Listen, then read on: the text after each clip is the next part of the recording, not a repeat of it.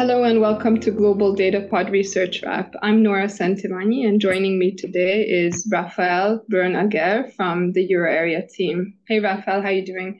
I'm good. How are you doing? I'm all right. I'm all right. So this is our usual month monthly uh, global inflation monitor related uh, podcast where we discuss uh, the latest round of CPI data for the month of October and then we'll also um, make some forward looking comments related to our forecast for inflation and how we see things um, evolving from here onwards. So, shall we jump straight in? Yeah, and uh, I know you you went deep into uh, the numbers. So the first thing I'm willing to ask you is, uh, what are the main takeaways that you you're making from the numbers? Yeah, so at the global level, and I should add that we exclude China and Turkey from the global aggregates. Uh, what we see at the global level is headline CPI was up about 0.2% on the month in October. Um, probably one of the smaller gains we've had in the last five to six months. And the reason for that is we got a renewed fall in consumer energy prices. Uh, at the same time, core inflation was up a little bit firmer, 0.27, so rounding up to 0.3 on the month and a little bit firmer than last month, although in line with the average monthly pace we've had since about May.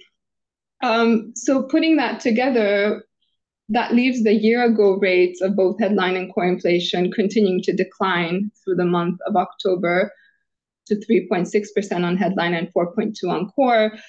What I would highlight though is that the sequential annualized run rate on core inflation it hasn't really come down further. So for the third month in a row, we seem to be stuck around the 3 3.2% mark. So that hints at some stickiness in the underlying uh, inflation dynamic after you know the quite material declines we had seen through the first half of the year. So this time last year we were running about six percent annualized on core, and as I said, we've come down to 3.2, but we haven't really made further progress on on the um, downshift in momentum in the last couple of months. Okay, so I think that is a key point, um, and effectively, this is something that I mean, from from the perspective of the of, of the European inflation euro area, we, we do see as well. Now, I'm willing to ask you a question because you mentioned core, um, but you probably have seen different dynamics in terms of core goods and services, which are basically the two main blocks in, in terms of core inflation. So maybe you can tell us a bit more about that. Yeah, that's right. So the core inflation dynamic is continuing to highlight quite significant divergence between core goods and services. So pretty large gap has, has opened up between the two. Uh, core goods inflation has continued to slide in recent months, and we're now down to 0.1% annualized in the three months to October. Uh, we were about 2% in July, so that's come down pretty sharply. Um, at the same time, core services inflation remains stuck at an uncomfortably high 4.2%. And that's down only a tiny bit from 4.5 in, in July. So, so clearly there's a pretty big gap here that's opened up. Um, if we look regionally, there's also some interesting divergences uh, worth highlighting. For the US, uh, we have in our forecast a, a near term rebound in US core inflation momentum uh, to 3.3% uh, from 2.9% in the third quarter. So, you know, after the easing that we had seen through the last quarter, there's a bit of a pickup in momentum terms in US core inflation. At the same time, your region, your area, things look quite rosy. Well, I mean, uh, it, it certainly has a flavor of what you've described before, um, in a way. Um, the bottom line is that we've seen a lot of uh, fading of inflationary pressures at the start of the year. Um, uh, th- that was largely concentrated on the core goods side, uh, and the services part is something that I've shown uh, more stickiness. It's declining, uh, but certainly the pace of decline is is not the same. Now, I, I don't want to get into too much details in, in the sense that we have some distortion this year, but even if you uh, take that on board, exclude them, there is a, a, great sense that inflationary pressures have, have declined. But the, the key interesting things is what you've just highlighted before, which is over the last few months, the momentum is probably something that I would describe as something that is fairly stable, and we need to see more. Um, and the place where we need to see something more is, is effectively on the services side. Um, so I, I, would characterize things in a way that um, is very close to what you've described for something which is which is globally. Now, the place that may offer something that is slightly different is the the EM world. So maybe you want to um, tell us a little bit what you see in that respect. Yeah, in, in EM, you know, we have seen disinflation, further progress on, on disinflation, but likewise, we are seeing a little bit of a stall here in the downshift in, in core inflation momentum. And um, we actually have core inflation ticking a little bit higher in the near term. Um, so net net, I think the near term dynamic is one of a bit of stickiness in core. That's not to say we're not going to get further declines in inflation. And certainly in year ago terms, between sort of end of this year and end of next year, we have roughly a one percentage point move down, both in headline and, and core inflation for EM. And, and, you know, that's pretty much the case globally as well. Um, now, whether this gets us all the way back to central bank targets is a different question. And here we see a little bit of divergence. But for the most of EM, for example, we do get inflation pretty close to central bank targets. Um, and then I suspect for the euro area, looking at your forecast, you're, you're likewise seeing a pretty complete disinflation um, unfolding here over the next year. Is that right? Yeah, that, that's right. I mean, we, we do have in the forecast, um, in terms of inflationary pressures uh, and, and con concentrating in terms of, of core inflation, uh, we have some further fading in terms of month on month. Not a lot, but uh, this is enough to basically bring core inflation, which is around the 4% mark now, to something that is closer to 3% by the spring, certainly before the, the, the summer of next year, and eventually come down a little bit. So the, the, the, the pace, then the movement down in the second half of next year is going to be fairly slow. So we have core inflation reaching something which is 2.5% at the end of next year. Um, so there is something that is built in already, um, given the inflationary pressure that will drag the, the oya numbers down uh, by a fair amount in the coming few months. But then it's going to be something that is uh, a slower path down in terms of the oya numbers. Yeah, just to round that out with the US, um, you know, for October, we, we did get a slightly softer CPI print and, and we did see uh, core inflation uh, softer than expected as well.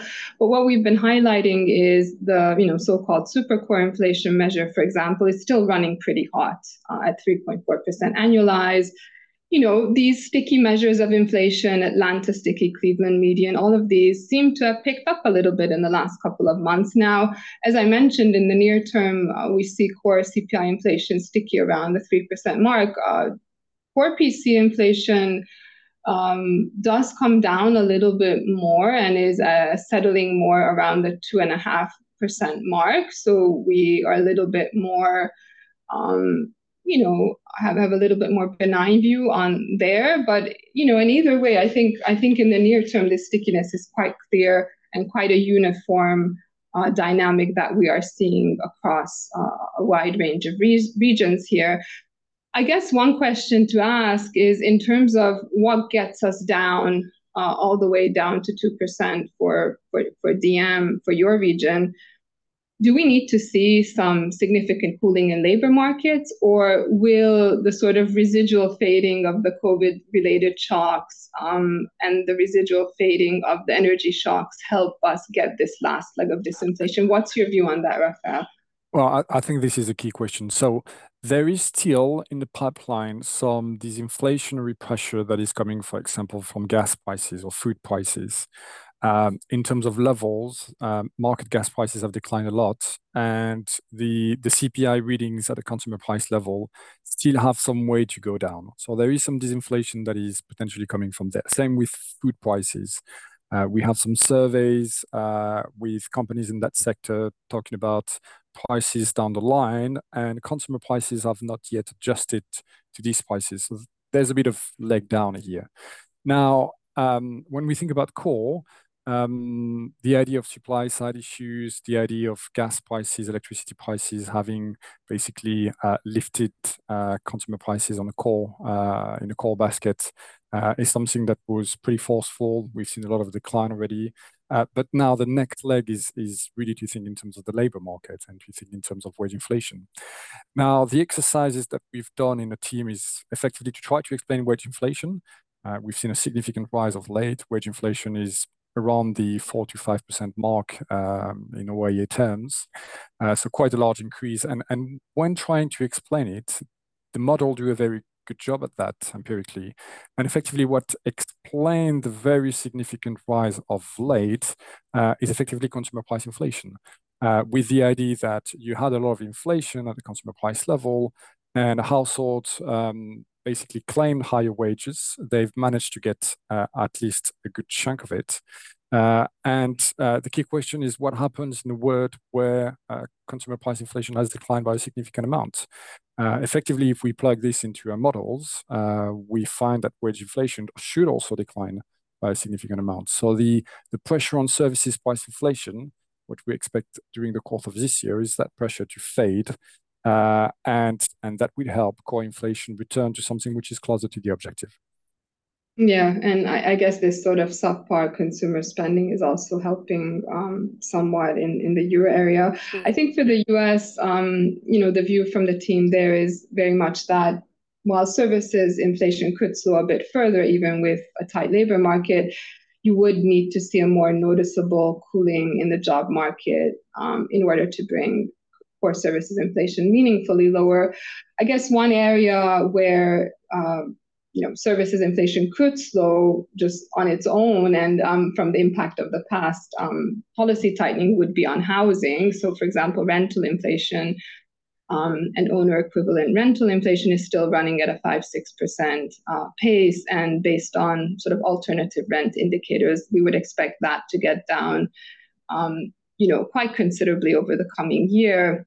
Uh, remember that um, uh, this has a roughly 40% weight in the core CPI, and even in the core PCE, it has a 17% weight. So, you know, that's a significant reason for further disinflation. And then also there is some easing on the margin of labor market tightness. I guess uh, one area that we highlighted at the beginning is the core goods disinflation story, and there we think the broader disinflationary impulse remains in place and will continue to linger at least through the first half of next year. That's largely a response to weak global manufacturing activity, um, that's aided by ongoing deflation in China's export prices, which are still falling at a double-digit annualized pace. Um, as I mentioned, core goods inflation is already down to 0.1%, so that's below its pre-pandemic average. But we think this weakness in core goods pricing can persist uh, into the early part of 2024, uh, such that in over year-ago terms, core goods inflation could fall from 2.2 to about 0.5 by the end of next year. In the U.S., we've also had these sharp falls in used car prices, which have magnified Uh, the recent declines in core goods CPI. I guess some of that could unwind. Are you uh, seeing for the Euro area in your outlook, does core goods inflation remain a source of disinflation, or is that largely behind us now, in your view, that that leg down? There is still, according to your forecast, some slight journey, a small, small journey to go. Uh, but to a large extent, we have uh, declined to a very significant extent. Just to give you some numbers, as I have them uh, just here at the back of my mind, I mean, we were running close to 8% in terms of core goods on a quarter-on-quarter annualized rate in the third quarter of 2022. A year later, we're basically at 3%. Uh, so that's a pretty significant step down. Uh, we expect it uh, this quarter to be closer to 1%, and from the 1% pace, basically have a slight down, but something that is very, very modest from here. Effectively, what we assume going forward is that the pressure on core goods prices is gonna be a bit more significant on average over the forecast horizon than what it was pre-COVID still. Mm-hmm. All right, and then another area of near-term inflation relief is energy prices, right? So we we saw a spike up over August, September. Consumer energy prices uh, globally rose 4%, but in October they fell 1.1%. So we're already seeing that energy stock shock starting to reverse. And we see that the three month run rate on the global energy CPI has started to come off. Crude oil prices, as well as US um, gasoline prices, retail gasoline prices are now down about 15% from their September peaks. So the energy CPI ought to fall further through November. And really, that should be providing some purchasing power lift and support for consumer spending into year end. Now, I know for the euro area, um, natural gas prices have, have, played a larger role, and some of those have been re- regulated. And then more recently, we've seen a little bit of, I guess, uptick in in those prices. Anything specific for the euro area we should be aware of in terms of the energy CPI outlook? Well, there is still this issue in terms of uh, gas prices through the winter. Um, the um, amount of gas that we have um, for consumption um, stocks out there are pretty full. Uh, so a common theme is that we should go through the winter fairly nicely uh, we shouldn't get any spike in gas prices, but uh, this is something that we should bear in mind uh, to some extent. If we have a harsh winter, maybe the demand for gas is significant, and that creates pressure on the upside um, uh, in terms of gas prices and consumer prices. So that's one thing. I think generally the idea that we had this leg down in terms of Brent prices uh, of late is is something that helps in terms of the consumer, especially that we're talking about items, uh, so fuel prices that are uh, consumed um, every week by the consumer. People are very aware of these prices, so people have seen the move down in prices. That should raise confidence uh, when we think in terms of um, spending on the household sector. Perfect. All right. And then maybe to round things out, just briefly on food prices. Um, you know, this has been an area where we were concerned about El Nino, we were concerned about geopolitical risks, but in the end, it looks like food inflation is pretty contained at, at this point. We did get a summer spike uh, in that was concentrated in EM Asia but we've had pretty limited spillovers to the rest of the world. And a lot of that has to do with very favorable supply conditions, bumper harvests for you know grains and corn in particular. Most major agri commodity prices have continued to trend down. In recent months for example the broad fao food index is down another five and a half months five and a half percent over the past six months.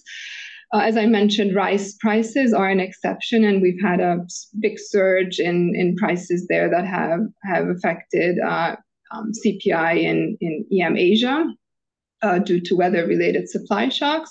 But all in all, global food inflation outside of China and, and Turkey uh, is back down to about 3% annualized um, from 5 So right now, it doesn't feel like food inflation is causing too much of a headache for anybody apart from the EM Asia region. What's your reading for the euro area? Anything particular to add? I, I, I do feel pretty confident that there is some more disinflation in terms of food inflation that is in the pipeline. And yeah. um, we do have uh, surveys, uh, one of them coming from the, the IFO in Germany, uh, that are pretty good at basically giving us a sense uh, in terms of where food price inflation is heading. And these surveys, or, or, at least pricing intentions coming from these surveys in terms of, of uh, the food sector, is effectively showing that it, food price inflation should continue to go down. So I think the the next leg down uh, is something that we should feel pretty confident in terms of food price inflation. All right, so I think we're sounding quite um, upbeat here with respect to disinflation prospects. How do you think the ECB is going to be viewing uh, the latest data and the upcoming data? I guess tomorrow we have the November flash as well for HICP. Yeah, I, th- I think the ECB should feel pretty good here. We've seen uh, already a significant decline in inflationary pressures on, on the core goods basket. I mean, a lot of this was concentrated in the first part of the year, and you've mentioned something which is a sort of stall in the last few releases, or something we need to pay attention to. Uh, from an oya point of view, we have um, core inflation coming down further below the, the 4% mark. Uh, so I think visually it will look uh, pretty nice for the ECB. I think there are some markers that makes us confident in terms of a further decline in terms of the pressure. I've mentioned uh, just at the moment uh, the idea of food price inflation coming down.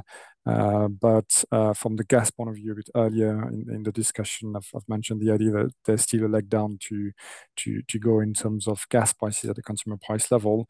And in terms of the labor market, yes, it's tight. It's going to be less tight going forward. But we are pretty confident that wage inflation should go down because inflation itself has come down by by a fair amount. So I think overall we we feel pretty good about the forecast, uh, pretty good about the idea that core inflation will decline further, uh, and that fairly soon uh, the ECB will be in a position where it can start lowering its policy rate. The forecast that we have is the first cut in September 2024, with a series of rate cut that is basically starting after that.